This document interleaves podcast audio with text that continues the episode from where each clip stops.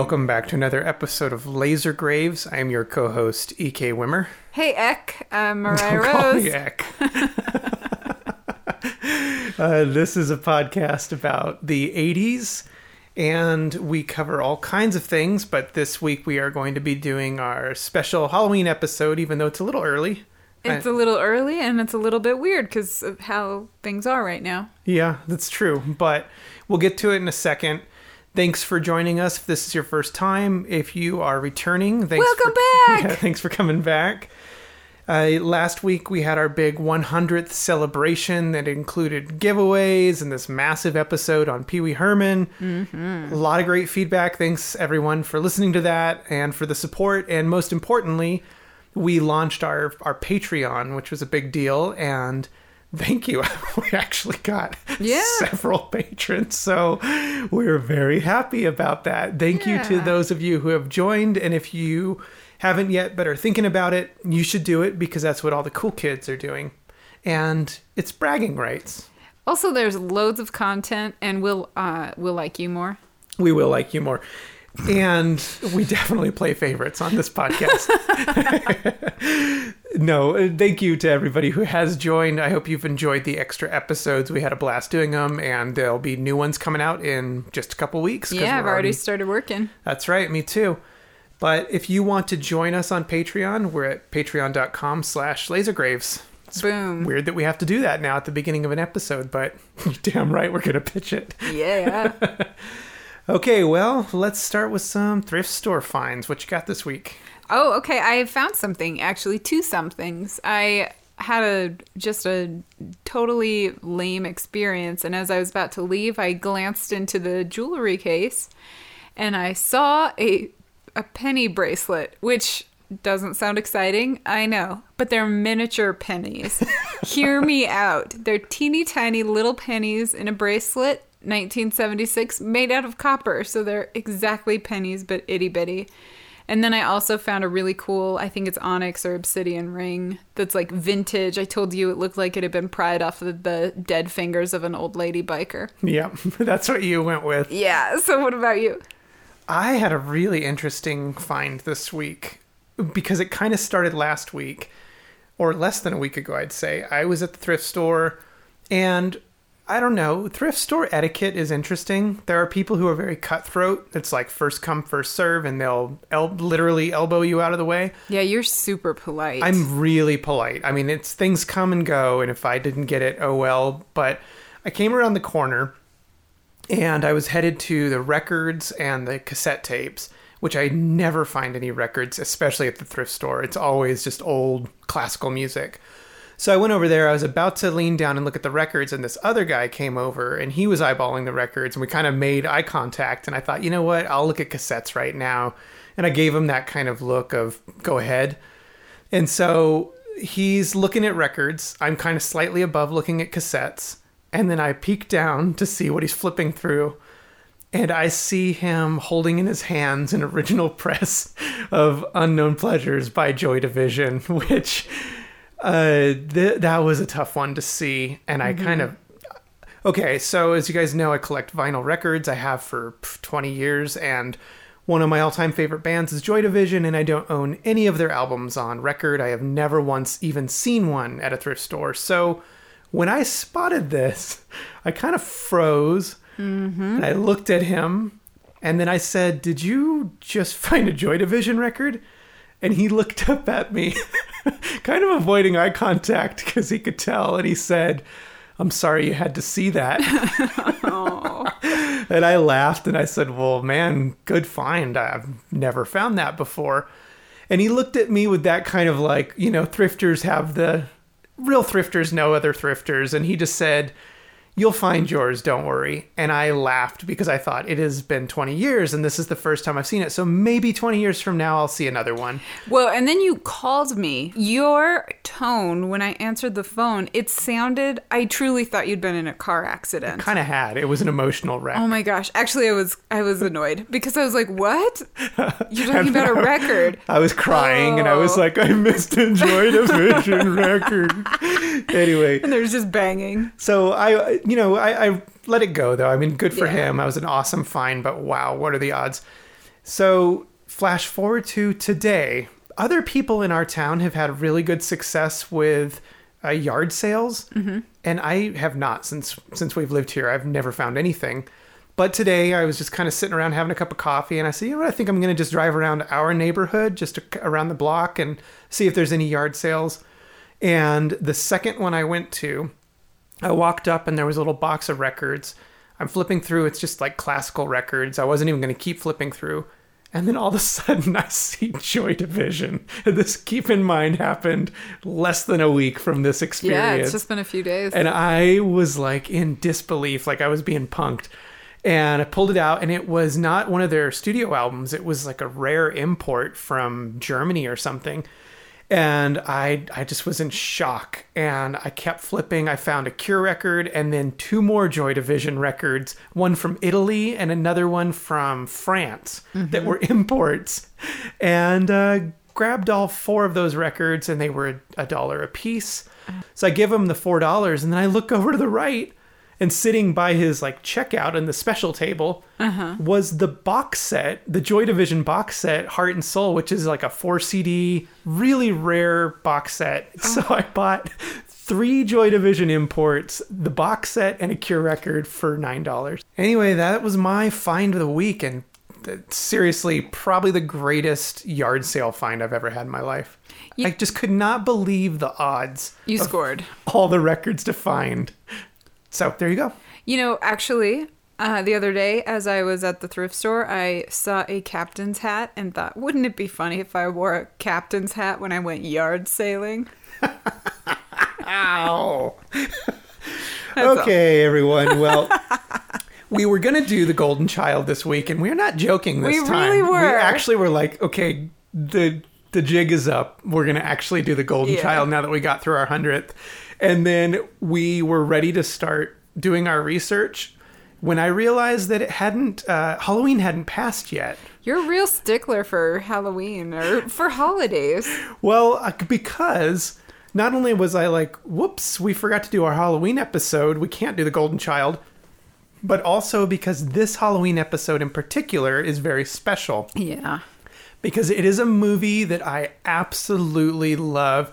Not joking, one of my all time favorite films, Hack-O-Lantern from 1988. Yep. And why it is special is that I was holding out, which I never thought I would ever find this on tape. It's an incredibly rare VHS. And one of my very, very good friends, Mike from the Bad Taste Video podcast, this happened a couple months ago. I was visiting my mother, just helping her out. Uh, I went to her town and was helping her around the house. And he texts me out of nowhere and he said, Hey, um, I got you something. So I sat down and was like, Hey, what's up? And then he informs me that he found an original copy of Hack-O-Lantern on VHS, which he knew was my top of my top wants. I literally have a list, and it's the very top of that list. You do. You're so organized. And he said, um, I found you a copy, and I'm going to send it to you, and you'll have it in time for Halloween for the podcast. And so I'm not going into details, but I was floored by that gesture. And of course, that was going to be our Halloween episode. So huge thank you to Mike. You rule, Yes, dude. This you. was uh, amazing. And we're so excited to have this in our collection now. Yes. So that is why this episode is definitely dedicated to Mike because this wouldn't have been possible. That is the story of why we had to do it and bump the golden child. So blame him for all you people who have been wanting to hear that one. We were exactly in the mood for the Golden Child. Oh, finally, yeah, we were like, no, well, let's do no, it. I'm like, I don't know. Yeah. Eh. That being said, we also uh, established that we were going to do Hack-O-Lantern, started researching, and then a couple nights ago, uh, I found out that Joe Bob Briggs' uh, Halloween special, which he surprised everybody with, he decided to do Hack-O-Lantern. So, Loser. well, the timing kind of sucks for us, but that happens. So hopefully he didn't give away too much cool stuff because we had we had uh, gotten all jazzed up on some facts.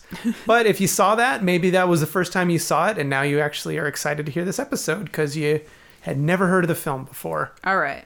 But there you go, Hack-O-Lantern, 1988, aka Halloween Night, mm-hmm. aka Death Mask if you're in Australia Wait. Okay. aka The Damning, if you're in the UK. I'll stop there. It's overkill. That's the title from Russia. Okay. Well, uh, this is first time watch for you, correct? I was so excited for you to see this. You were giddy. Downright giddy. I well, we talked about this a few times on the podcast where there aren't a whole lot of movies that you get to experience that you missed the first time through. Now, this is a deep cut. In all honesty, uh, I'm not going to play that like I'm too cool for school. I had no clue this existed growing up. Like this Yeah. is a major deep cut. Not as huge surprise it wasn't widely distributed. No, so- exactly. It was impossible to find until recently. So, Mm-hmm. Uh, it, and, then then it just spread like wildfire. Once it, it got re released, everybody was like, whoa, what is this? So, I have only seen this more recently, but I have seen it many, many, many times in the last, you know, year or so, even. I've probably watched just since maybe January, probably watched about eight or nine times. That's so. a lot of times. I've watched it a lot. I really like it. Um, but this was your first time watch. yes. And, it uh, was it was really fun. Yeah, I'm very excited to hear what your impressions are. Absolutely ridiculous. Well, let's get into the crew, how this came to be, because that is a huge part of the story of the charm of Hack-O-Lantern. This is a very much a B movie, uh, a very bizarre toned film where not quite sure how it works, but it's hilarious in the way it uh, reveals itself through the characters and story. And a large part of this is because of the director. Yep. So, the director's name was Jagmohan Mundhra, and or Jag for short. Short. It's the 80s. You got to go by Jag. Hey man, it's Jag. Jag sound- Mundhra. But it also sounds like Jaguar. It does. He was an Indian director, and he was known for many low budget horrors like uh, Open House and the Jigsaw Murders. I saw Open House not too long ago. I, I started watching it too late at night, though. That was a foolish mistake. So you fell asleep. I totally fell asleep. My favorite's when I find you where you've fallen asleep watching a movie. That's one of my very, It wasn't a bad things. film. I just fell asleep watching it. Yeah, I Uh, and then, in addition to low budget horror, he's also very much known for erotic, cheesy films and Ah. then like Night Eyes and Last Call and all that kind of stuff. Those sound Ellie like Goddess. So those definitely sound like they would have been on uh what is that? Late at night, up all night. Yeah. Yeah, that kind of stuff. Or Skinamax. I mean, that's those kind Yeah, of yeah. those kind of things. You know, this is interesting though. It made me think about how he got the job, and I would be interested to know how this happened. This was kind of more common than you think in the '80s of uh, Indian directors like coming over to America and then getting jobs directing very much American movies. It we've covered another one past episode. You want to go back and listen to it? Can you think of ah, a horror movie that we love that What was, was directed by an Indian director? Shoot. Yes, I, I know what it is. It's I'll give you a uh, hint. Same genre of film too. yeah, yeah, but what is it? I know what it is and I can't think of it. Okay. Why do you do this? Oh, you're so unkind. Uh, Krishna Shah directed Hard Rock Zombies. Right, Okay, right. so There it is. There's another one. So that's our director, and I think that that's pretty funny. Why it's funny is not because he's Indian, but because he could barely speak English. Ooh, that's clear. yes, and had to have a lot of people translating things to him. He not only did he not understand English, but take it a step further. He had never even understood the concept or known the concept of Halloween. So that had to be Oh. explained to him too, what Halloween was. And take it even a step further. Keep in mind this is uh, prime time 80s. He had no clue what the satanic panic of the US Yeah. was. So he is directing a movie in America with American actors about Halloween and the satanic panic era and was so out of sorts. So Yes. for those of you who have seen this and go, why does this not quite make sense? There's Mm-hmm. a there's a pretty good idea. It's very clear when you look at it in hindsight and go, "Oh, this person doesn't understand America in a fundamental way. Like what midtown? Like uh, what's The that? Midwest. Like the yeah. Midwest America. Uh-huh. Yeah. Or any part, uh, well, not just America, but the United States of America. Yeah. Just no idea of how this culture works or worked back then. And it is clearly evident in this movie. That's part of why this film is so much fun. Oh, too. yeah. It was written by Dave Eisenstark, who his claim to fame is uh, Creepozoids, but he's done a bunch of stuff. So he's American.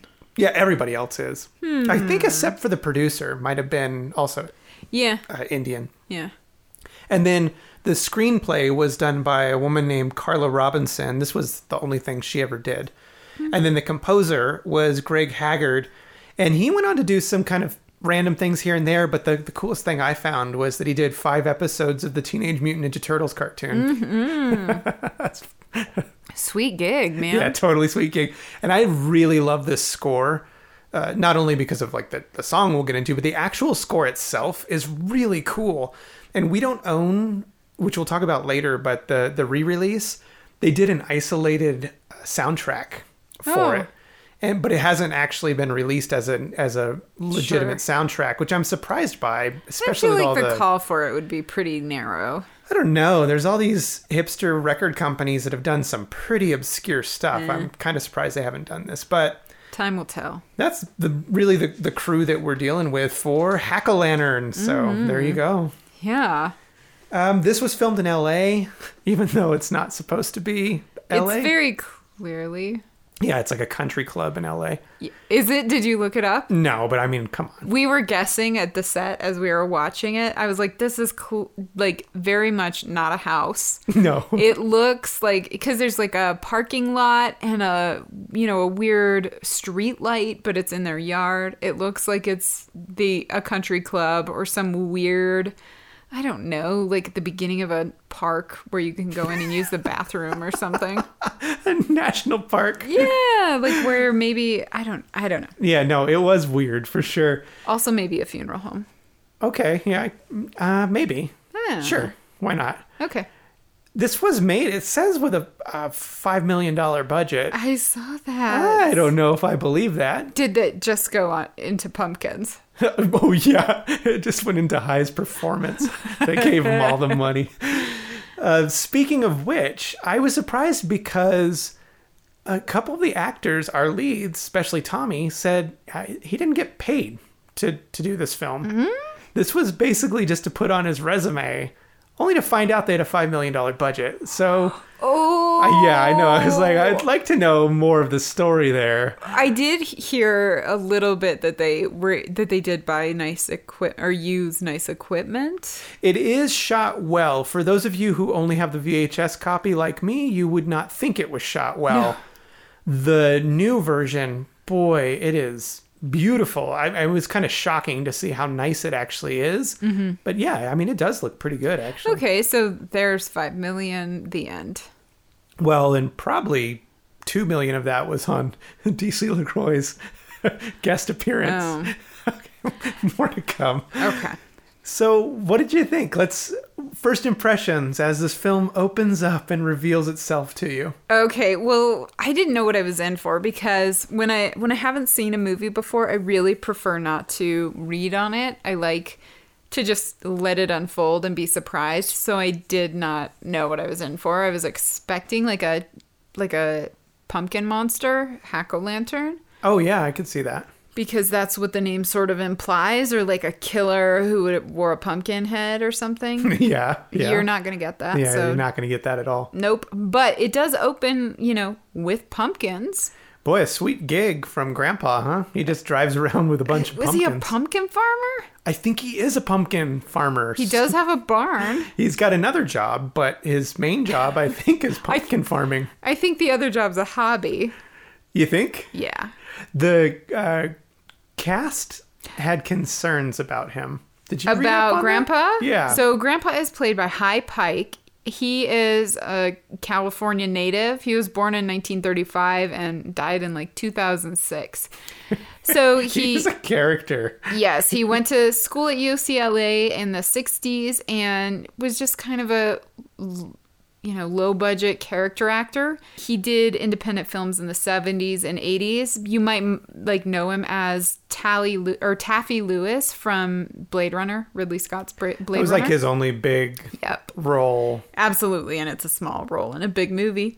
Uh, he also had a role in the Grace Jones film Vamp. Ah, So, former episode. Please refer back to our episode. We don't talk about him at all, but he is an over the top actor.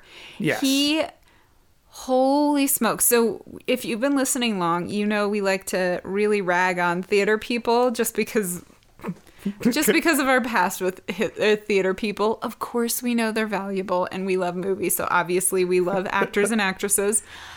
However, I will say this guy leans in hard This- into the stereotype. He wants to take over every single scene. I feel like He does take over every single scene. He I feel like he is thinking about where the light hits his face and that his face is closest to the camera. he is gonna make himself seen. he is such a character, and fifty percent of why this film is amazing is clearly Yes. because of him. I have a game for you. Oh. I I'm gonna give you the opportunity to Oh no. give me a sentence, and I'm gonna try and tell you that sentence in Grandpa's voice. This is something very, very special. oh. You want me to just give you a sentence? Just so people can get a sense of what he sounds like. Okay, hey guys, got any cheese? Hey guys, you got any cheese? It's perfection. I like this game. She sells seashells by the seashore. She sells seashells by the seashore. It's like he's burping out and growling every single thing he says. I'll have you know I was doing uh, the Devil's High Five while I was doing that. Yeah, it's devil horns where you press your fingers together. Not devil horns though. That's the funniest part. It's the "I love you" symbol, Oh yeah, it is, but isn't it? he uses it as devil horns, yeah, it's and because they they high five that way. it's because Jag's not from America. I don't think Jack. I am going to put all my chips in on the table and say this is Hy's way of improving. Yeah, I think 99% of his performance was improv. I feel agreement. So you were saying that the cast had, I don't know, a little concern about working with Hy. Some of them thought he might have actually been a Satanist. What? Because he was so good. I don't know. that's what I thought. What with all his flannel? I don't. I don't know. Hmm. Anyway, Grandpa. This what we're getting at is because it's revealed very quickly that Yes. Grandpa moonlights as a pumpkin farmer, but is really his passion in life is um, devoting his life to Satan. Yes. So he comes through a beautiful, idyllic scene to visit his grandson with a truckload of pumpkins. He calls his grandson Tommy down from their weird house in a country club. And Tommy comes down, picks out his favorite pumpkin, and Grandpa's like, P.S., here's a pentagram necklace for you. yeah, have fun.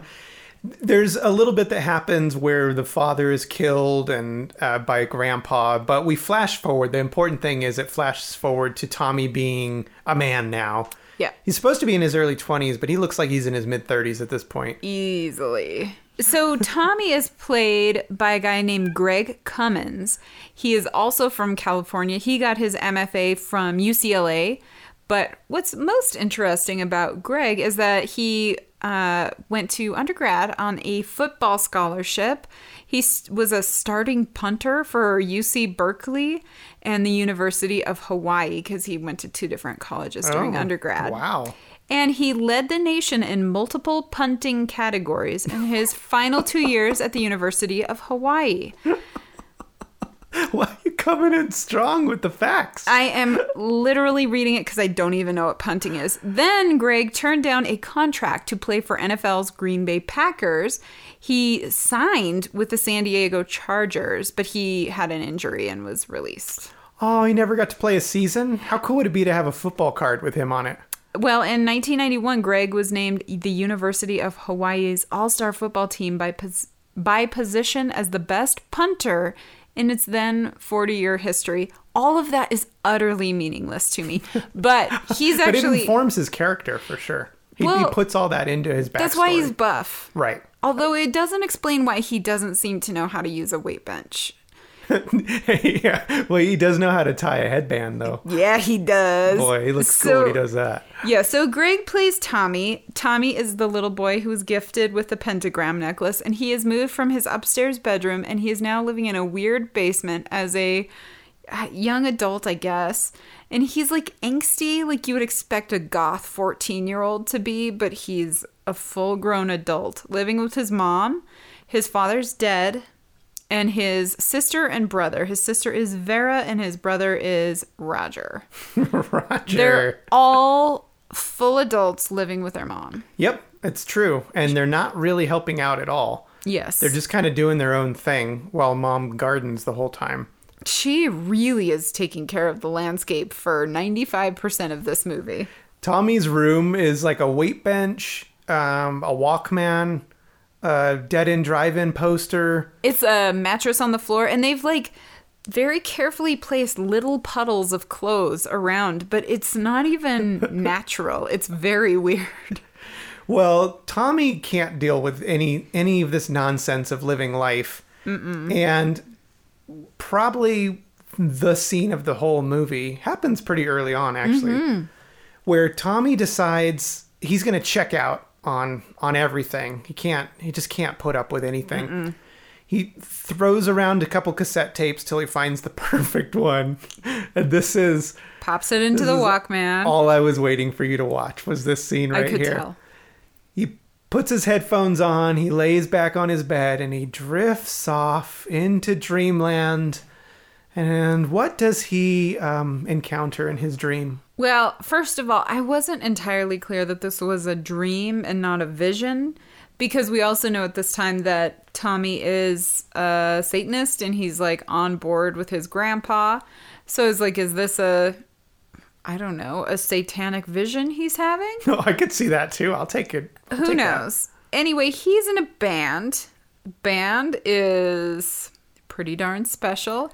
And there is a voodoo priestess, and she dances for a little bit while they're playing uh, their really awesome song. Which are we going to do a sample of it?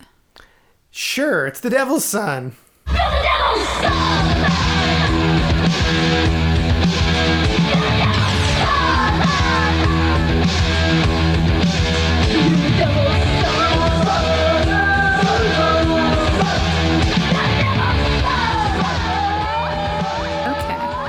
right now. I just did. Whoa. Okay. Yep. Natural. anyway, so imagine that. And there is a, I guess, I mean, they're playing fast and loose with a voodoo priestess here. I don't even know. She's like a grab bag of ideas about. I don't I don't even know what's happening, but she's dancing to this rock band, and then she sh- like goes sci-fi, shoots laser beams out of her eyes, but I don't know if it's the laser beams that turns people into shrunken heads or it's the drum beat. What's happening? Let's spend some time on this. So it is a full music video, and it's glorious. It's the full thing. and This Tommy is- sticks out like a sore thumb. Like he's like the guest guitarist in this vision. yes. It is an actual band, DC LaCroix, and Is, they wait, wait, wait, wait. Is it LaCroix like the drink LaCroix. or is it La Croix like Nope, they're not grass? French. It's LaCroix. What is she Canadian? No, Okay. she's not. They're a band from Seattle, Okay. and then they relocated in 1985. So they were a, an actual, Mm-hmm. you know, 80s metal band. It is named after the lead singer, Sylvie LaCroix, and the guitarist, Dan DC Christofferson. So that's how you get DC LaCroix. Mm. okay. They put out two LPs, an EP, but this Devil's Son is actually on one of their records, on the 86 record, It's Crack of Doom. It's a rad song. It's an awesome song, and she's awesome too. So, yeah, she is. but this is one of those cases where this was a real band. Uh, I, you know, I don't know how they got roped into it. I Well, tried to find. two real bands in this. No, they're not. What? Well, it's a band, but that other one. Don't Not even as- get me started on that. Okay. But I don't know how they got roped in. I tried to find interviews with the band members and nothing. I couldn't. I couldn't figure it out. But Interesting. Maybe that's where the five million went. that's I got to be where a chunk of it went. We got to follow the smell of money straight right. to DC Lacroix. But this scene, The Devil's Son, is just incredible. The song is so good. Yes. And this is what makes this film 100% metal horror, which is my favorite genre of, of horror film. Yep. And this is the top of the top, right next to Trick or Treat. Like these two for me are are the absolute musts for heavy metal horror. It's great. I mean, you'll get other ones that are awesome, like Black Roses. Obviously, Rocktober Blood's incredible. I could go on and on, but I think Trick or Treat's going to be my all-time favorite. But something about Hack-O-Lantern just checks so many boxes for me that It's because they had all of the boxes and they said, we're going to check them all. like actually check them all. Yeah. yeah.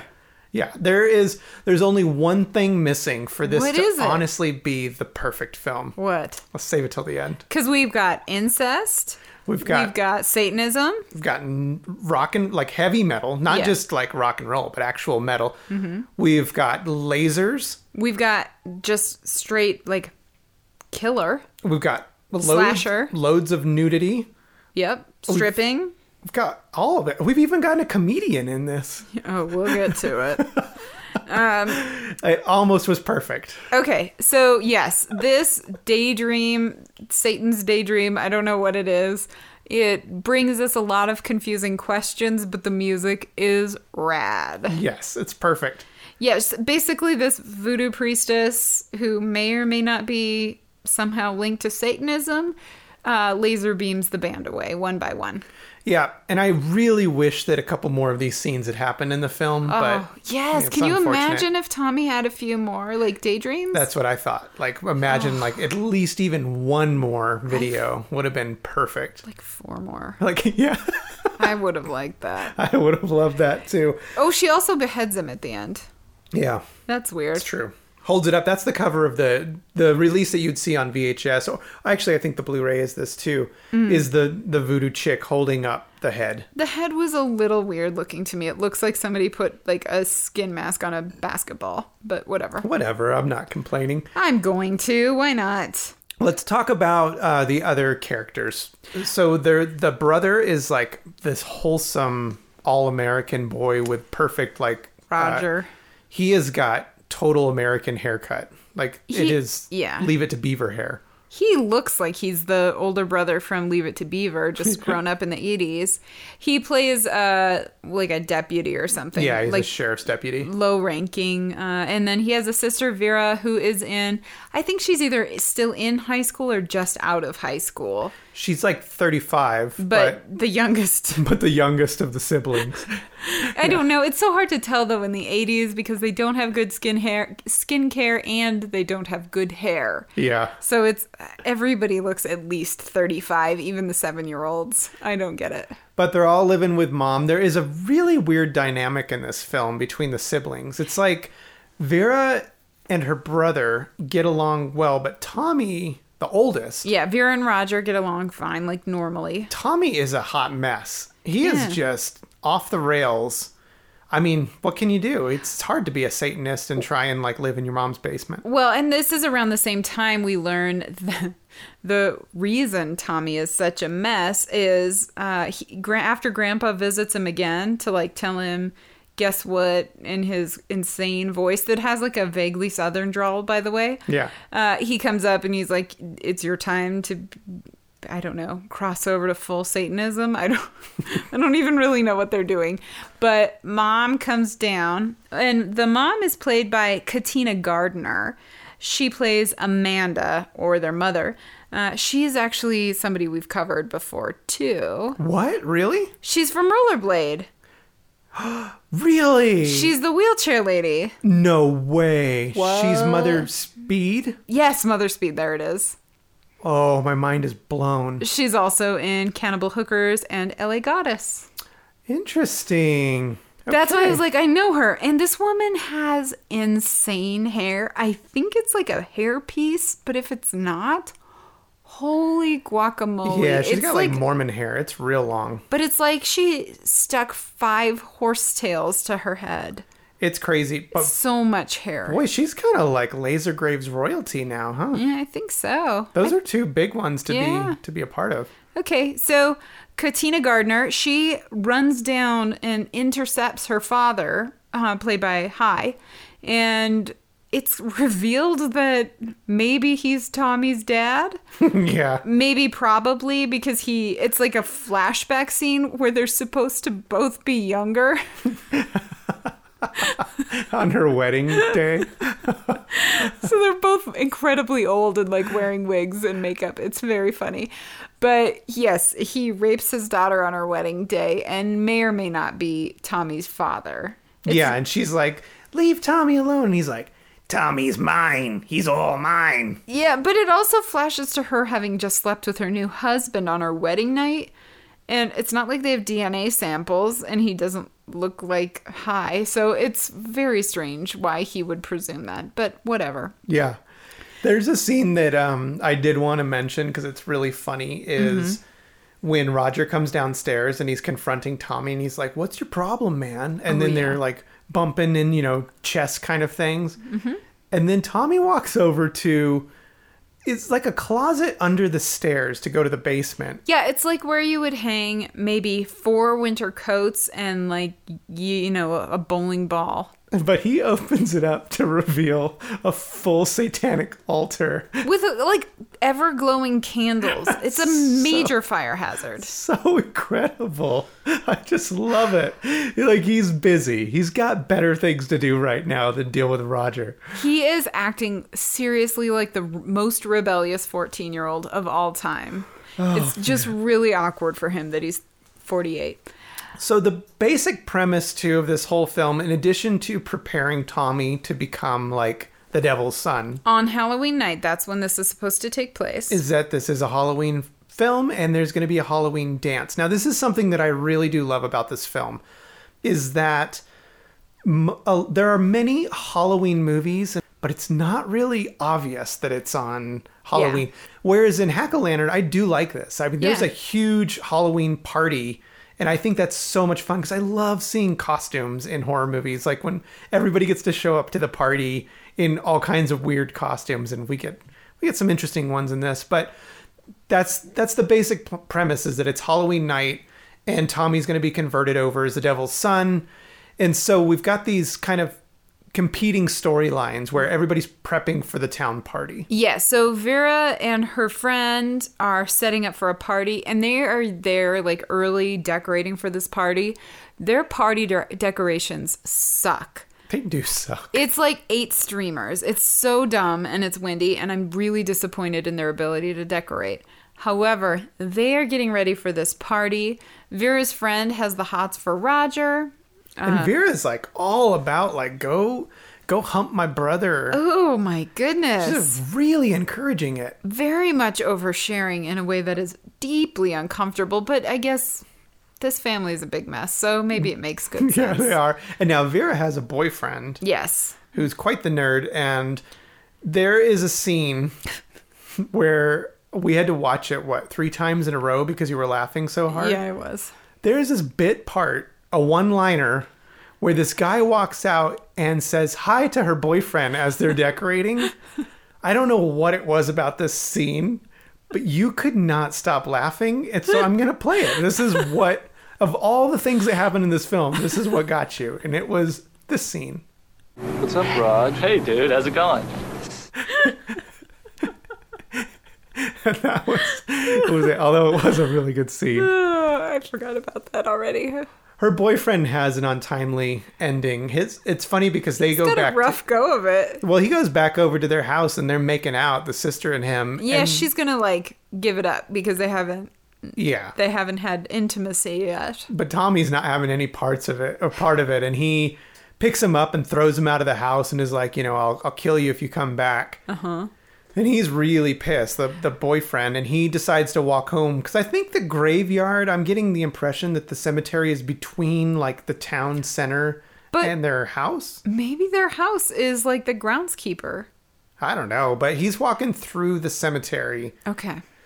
and unfortunately meets his demise by our main villain, our cloaked villain, mm-hmm. which they do a very good job of, I will say, in this film, is the masked killer.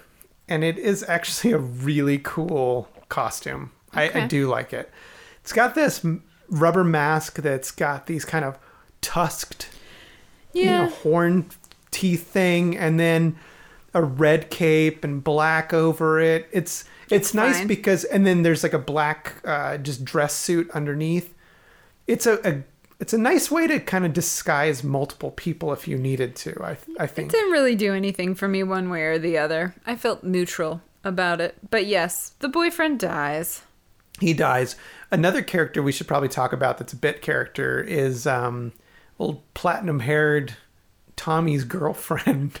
Oh, yes, her name is Nora, and she is an actress who, interestingly, was a porn actress. yeah, well, that's not interesting in the '80s, but that, No, well, it's interesting because she doesn't wear pants in this film, not even once. no, she doesn't. She she never once has pants on. Nor does she have like a skirt or a dress. She just, Just has underwear. underpants on. But that's because we get to see her her pretty awesome pentagram butt tattoo. Yep, but it's not. They call it a tattoo, but we learn later that it's like a a brand, Yeah, it's like they've been branded with the pentagram. but it's pure black. Whatever. Well, that's Tommy's girlfriend. She's going to go take a dip in the pool, and that's mm-hmm. important because Tommy's going to meet up with her later. She gets out of the pool and is taking a shower, and then she thinks Tommy's there because it's the the masked figure. Yes, and we we kind of know she's in trouble because she had been luring Tommy in a, a seductive way. Yes. and uh, Grandpa had been very much like, no, no, no, no, no. We're we're keeping Tommy pure tonight. I don't really know Yeah. what that was about. There was no like logical reason for anything that happens in this movie. Like never is there like a clear line of like this is how we do things. It's just willy nilly, and that's, That's fine. It's fine because you don't have expectations for a, a clear plot line. Yeah, I just wanted to bring her up because she's a cool character, but is killed off right away because she strips down to definitely nothing and then lays down on the couch and he the character the the masked villain Yes, pulls out like a pitchfork kind of what is that I don't even know what it is. Some sort of tool. yeah it's a farming tool of some sort Okay. and stabs her through the head and she meets her demise it's a pretty awesome kill She seems very surprised too, because she was like, "I'm gonna just get lucky here," and then instead, dead. Yeah. Well, that's unfortunate, but I don't know. What else do you I guess we should probably flash forward to the party. That's pretty good. Yeah. So Vera finished finally decorating for the dumbest party in the world. Well, her decorations are dumb. So we get to the party, and it's a bunch of people in the most random assortment of costumes. There was one woman who was dressed, I think, as a salad bowl. yeah, I kind of think so. We also noticed that guy who strategically placed himself in every shot. Did you Oh, notice that? Oh, he was so good. Dude, he definitely knew where the camera was. Giving Hy a run for his money. That's right. We also get to see another band. So there is another rock band in this film, but I mean, come on. After Devil's Son, what's even the point? They don't compete, but they're still like at least they're trying. They're trying. They are a band called the Mercenaries, and they are playing a song called "Against the Law." It actually has a pretty catchy hook, but I could not find anything. I had to give up. I looked everywhere for something on them, and there is zero trace that I could find. So if hmm. anybody knows if this was a real band and and did they put out an album or something? Not that I want the album, but I just wanted to know. I think they are a real band, and they actually do two songs, right? No, it's the same song. They just keep playing Just like multiple play it times. again and again. Yeah. Okay. But we do get a, a pretty sweet other little uh, house band, but it's interrupted very quickly and abruptly by this kind of stripper theme, Yeah, that was weird. It was just like a random strip tease in the middle of a party. like a full strip tease, while the deputies like, ha ha, this is great. There's nothing on it. I was confused though. Aren't these all high schoolers? Yes. I couldn't. I but was they're unclear. all also 35, and there are some people there who look very old. Okay, I was just unclear to have a very much a stripper hanging out. I just, it's funny. That's not the only entertainment at this party. Mariah. Yes, out front.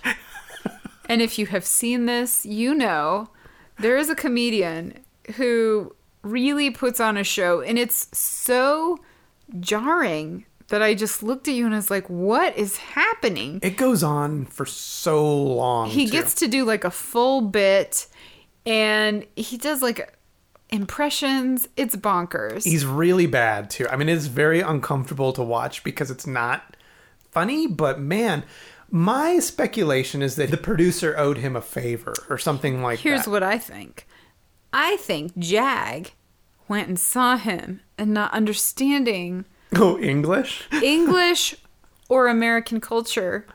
It was extra funny to him. But so I tried to find this comedian and I think I did. Okay. So he's you got? listed as Bill Tucker, party comedian. And he was known in IMDb for this and Evening at the Improv, 1981. That's all it says. However, I did a little more research and I am like 99.9% sure that he is currently working and going as Wild Bill Tucker. Okay. There's another Wild Wild Bill on IMDb. It's not him. That guy died in like 1980 or 81. So that's a different person. Yeah, he's out. But this Wild Bill, and I had to pull up an image from this film and uh, against this older version of him, and I'm pretty sure it's him, but I couldn't quite tell. But I would say 99% certainty. He's still acting or being like a comedian? So I found a little write up of what he's doing. He's he's touring as a comedian. I'm gonna read you a little synopsis of what he does. Okay, I would love to know. Described as remarkably hip and clever, but they misspelled clever as cleaver. Okay. Tucker delights his audiences with his amazing variety of unique performance skills. Wild Bill's arsenal of urban sound effects blended into his punchlines is rare. And I'm What? the crazy sounds he makes are amazingly funny and at the same time accurately fascinating. It seems when God was creating Wild Bill, he splurged with the oddball talents that are placed so perfectly throughout this act. Tucker has created a stable of original characters that are completely over the top, including the lowrider, rappers shouldn't grab this their stick, Mr. Mechanic, Everything's a Racket, and his signature piece, Turkey Man. Which leads me back to the movie. Okay. Because he did the Turkey Man. Let's get a clip. We have to. You ever been at the wrong place at the wrong time? You know, like a, a turkey. Three days before Thanksgiving, in the woods. He's scared. He just got away. He's a pet. He doesn't know what's going on. He looks at the hunters. Now the hunters are coming all around him. He's really scared now.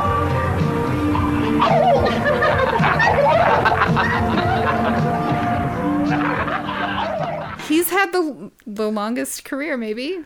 He and uh, Greg Cummings. I, you know what's weird? This was kind of a thing around this time too, because there's another film, maybe 1990, called Ghoul School. It's a fun film. but there's a scene in there too that I remember where there's a stand-up comedian does like an actual bit in the middle of the film. and it's it never works because it's No. so jarring. You're like, wait, what am I watching right now? So, okay, well that happens. Okay, so now we're at a party. Wow, Mariah, thanks. Thanks for all that information. Uh, I couldn't believe it when I found it. I was like, what? One thing we should mention is that Vera um, did succeed in getting her friend to hook up with her brother. So good job, Vera. There's a big accomplishment there. They go and hump in the cemetery. Not Vera. No, The I know. friend and the brother. Well, yeah, Okay, I'm just clarifying. Well, we've already had incest. that's so true. Yeah, that, I, guess. I, feel like it bears clarify. bears a little uh, repeating. No, there is a funny scene where she's like, you know, have you ever made it in the in the cemetery? Um, That's awkward. They, it's interesting because they're in there and there's all these open graves everywhere. Just you know, in case. I bring this up because this may be this week's fun fact. What? What?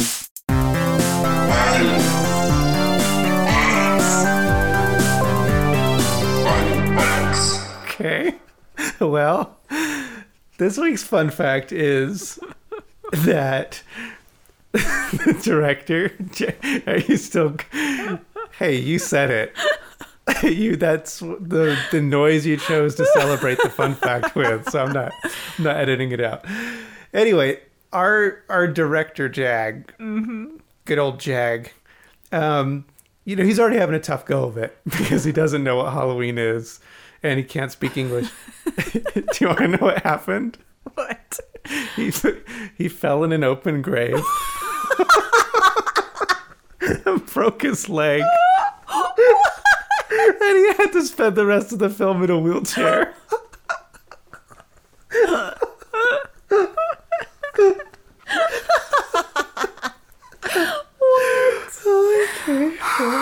Oh, my face hurts. All right, well that happened. Oh, okay, well back to the party. Oh gosh. Basically, a lot of people start dying, and then we find out that the killer arrives at the party, and there's this big battle. Well, the killer arrives first and starts killing people. Well, but then another killer arrives, and we have two people in the costume. But we find out that Grandpa was in one of the costumes. Yep. Poor old grandpa was just trying to have a little fun. And he, He's he sounds like somebody else. like a frog. Yeah, Okay. Well, he, you know what? Before he dies, give me one more line. Maybe she's born with it. Maybe it's Maybelline. Maybe she's born with it. Maybe she's Maybelline. Perfect. All right. Well, Grandpa dies. Unfortunately, it's it's so sad. But they think it? that Tommy is the other one in the killer costume, and they're uh-huh. like, "Stop!" And he runs off into the cemetery, No, Tommy, no. And we get the big reveal. Uh, it was not Tommy. Tommy comes over to find the killer as they pull the mask off, and it is old long hair McGee, the mom. Amanda. Oh, it's so sad. She dies in his arms. Sorry, Mother Speed. We should say that Tommy uh, rejected Satan Yeah. along the way. Well, because they wanted to kill Vera. Yeah. He didn't like that. There was this whole cool scene that was happening where they're just branding naked chicks with a pentagram on their butt cheeks while they Where even is that in Satanism? and they're in a barn and they're all wearing their Satan costumes, but they have uh, like farmer flannel underneath. Well, Okay, well we anyway, so he it's a reject- regional choice. They're Midwestern. he had rejected Satan. So he's really bummed about all this. But we go back to the party where Grandpa is laying there and Roger's looking at him. Checking up on Gramps. Gramps does one last little um, devil's high five onto to Roger's head and transfers the power of Satan into Roger. Via laser beam. Mom dies. Tommy's sad. Vera is shook up because her boyfriend was found in the cemetery dead. And also because she was almost killed. True. That and oh, and her friend was killed at one point and put in a closet. Oh yeah, yeah. Forgot about that. And there was a weird old lady who was also killed, and she witnessed that. Oh yeah. Oh, you mean Drusilla from Buffy the Vampire Slayer? Yes, exactly. And then at the end, they're back in the satanic ritual of the barn, and the mm-hmm. new leader turns around, and it's good old wholesome all American Roger. Roger. And that's it. That is the way Hack-O-Lantern ends. That's the way that that movie goes. It is such a wild ride. There's a reason why we didn't walk you through it, and there's a reason why we just touched on things because you have to truly see it to believe it. It is remarkable in that they tried to shove every single thing you can think of from a 1980s horror movie into one movie, but in little tiny snippets. So we mentioned this earlier. The checklist of it basically has like every single thing we want mm-hmm. in a horror. The only thing I would have really thought would have pushed this over the top and made it actually the best film ever made is if there was a final scene where Satan actually was summoned and came out in full Satan oh. costume and like walked around with the goat head. But That it was Hy. Um, but it was Hy. Oh, of Hy, but with goat feet. It would have been amazing. So it was so close to perfect. But oh my gosh, I want that ending so badly now. this was released July 30th, 1988, straight to video. Mm-hmm. And as I mentioned with the VHS, it was released by Legacy Entertainment, um, a extremely rare tape to find still to this day. Highly sought after, it got a, another VHS release shortly after in 1990, retitled Halloween Night with a totally different cover. Also, an incredibly rare and awesome tape that was put out by Atlas. And that was um, the only way you were going to see this Yeah. for years and years and years. And it was not until 2017, just recently, that Massacre Video put it out. They did a limited VHS, which is kind of like a replica of the legacy release that we Yeah. have. But they also, most importantly, did a 2K transfer of the original negative. And what does that mean? Means they took the original negative film and they scanned it at a 2K transfer, so it's like high, high res Blu-ray, Okay. and it is beautiful to look at because that's the first version I saw was the scanned version, and I hadn't seen the VHS version until we got it, and it's much, much darker. I think that's okay. I don't. Need I yeah, to I actually like it too. I think it's cool. I don't need to see that much detail sometimes. But it got the 2K transfer, came out on Blu-ray with a load of special features, which we haven't seen because we don't own it. But it's got like interviews and behind the scenes and stuff like that. So that's cool, and that really sparked the the real awareness of this film. Sure, on, because on a it's mass level. Yeah, because now people can actually see it.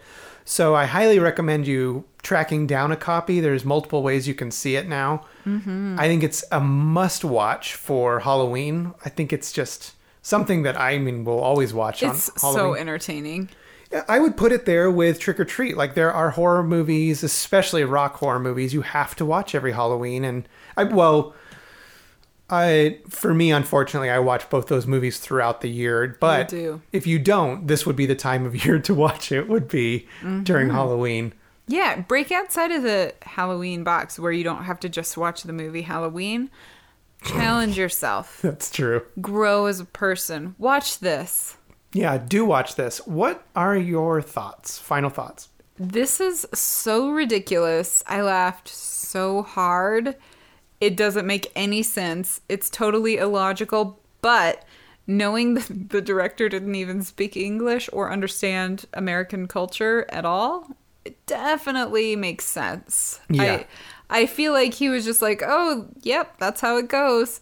And for some reason, everybody agreed not to tell him otherwise. and I love that. I love that. And I think it's actually a really brilliant way to look back at the strange things that were happening in the 1980s. Yeah.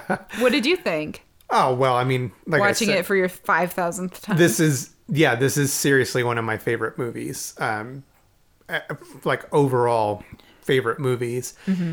I already am a huge as i mentioned earlier fan of metal horror and then of the metal horror genre this would be top tier for me. I mean i think it's so much fun. And the difference between this and other kind of cheesy low budget movies from the 80s there's so much rewatchability with this. That's what I like is and I can tell you that from from uh, experience is it's just always fun to put on because once you know the story, you look forward to the scenes and there's a lot of these little benchmarks that happen where you're like, "Oh, we're about to get to that scene." Yeah. So you can look forward to it. And I just think it's a really fun movie to rewatch. If you haven't seen it, watch it with a friend too because it's a blast to watch with somebody else. Dude, I want to know more about DC Lacroix. It's not La Croix. Lacroix. Okay. Well, we can put on the album later and you can learn all about them Let's do it. because it's awesome. That's it. That is Hack-O-Lantern. That is your Halloween episode. We're a few days away, so happy early Halloween. Hope you guys are safe and have fun. Uh, if you like what you heard, you can rate, review, subscribe. That really does help us. We're anywhere and everywhere you get your podcast. Don't forget to go check out our Patreon. There's a whole bunch of content for you already there with more to come soon. Yeah, so our Patreon is at patreon.com slash lasergraves. And then if you want to find our podcast, it's anywhere you get that, but you can also go to lasergraves.com and, and stream episodes there. If you want to follow our personal accounts, I'm at death at 33 RPM. I'm at Mariah Rose Wimmer. And as always, go follow our friends. We always repost their um, episodes for the week on our stories. They're awesome. And we will see you next week. Happy Halloween. Bye. Bye.